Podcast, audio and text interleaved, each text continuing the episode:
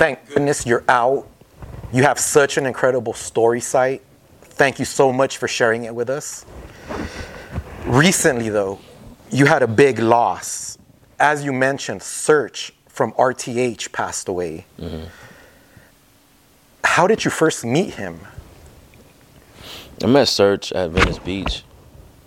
Um, me and Digital decided to go up to Venice Beach, and we had some bats with us. And then the cops immediately checked us, said we can't walk around with bats because it's a weapon, so we stashed that. And he was at the beach, um, at the Venice Walls, uh, doing doing what he does, drawing in books, exchanging stickers, getting people to write, get the tags in there, and, and I was like, dude, I've been seeing you up, man. And he's like, oh, you sight? What? You black? I'm like, yeah. And then from that moment on, I'm like, I'm sticking to your hip as long as I can. And then um, wherever he went, I wanted to be. And he took care of me. That dude was like the ultimate big brother I, I always wanted to have. Make sure I was fed. Um, you know, make sure my shoes were tied, make sure I dot the I's, make sure he taught me a lot. He put me in Colt.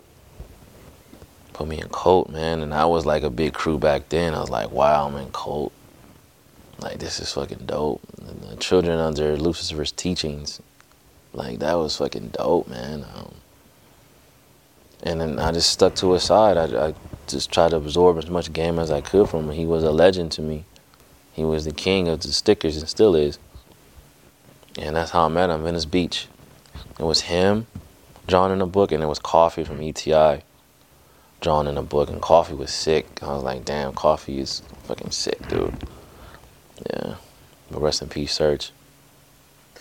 Do you remember where you were when you heard the news Serch had passed? Yeah. I was at home with my kids. Um, real sad because I've been intending to get to him and kick it with him. But I've been so consumed with the family life, raising my kids. And that's the fucked up thing about people when they pass. Um, you think you got enough time to kick it with them and meet up with them again. And then when they pass, you're like, damn, I, I wish I could have got to them sooner.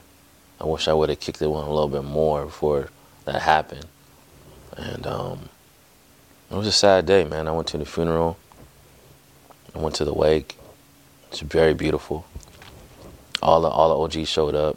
Smear, Spun, Gasso. Everybody showed up. Definitely a legend that will be remembered forever. Mm-hmm. Now, let's talk about the current graffiti Okay. on the streets. All right. I need to ask you. Actually, let's let's rewind that. All right. From your perspective, who's on your Mount Rushmore of graffiti? Ooh. Who would you say are the top five writers in your book to ever put it down on the streets, Dead or alive? dead or alive? Well, Serch is gonna be for sure number one.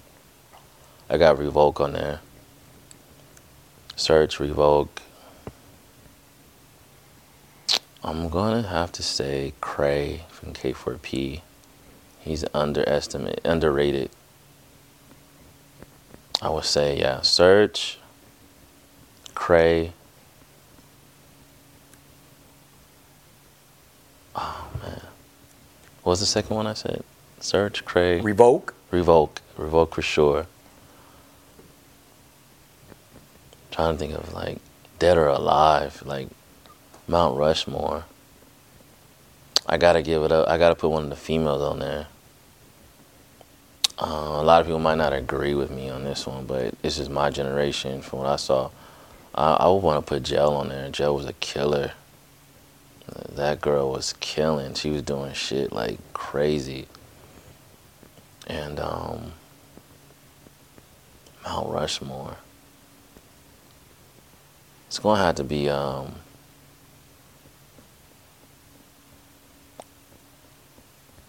How about a few of your favorite crews that you would see um, I think that's my Mount Rushmore right there, man. Like, Serch, Serch, Revok, cray, gel, and I'm gonna have to say uh, GK. Cause I remember that the I remember GK GK that that got me pumped. That got me pumped. Cope2 like will be the sixth one if there was a sixth one, but because he got me on the he would always do the same throwy all the time. I was like, okay, if he can do that on the East Coast, I can do that shit on the West Coast. So, um, but yeah, that's my Mount Rushmore right there.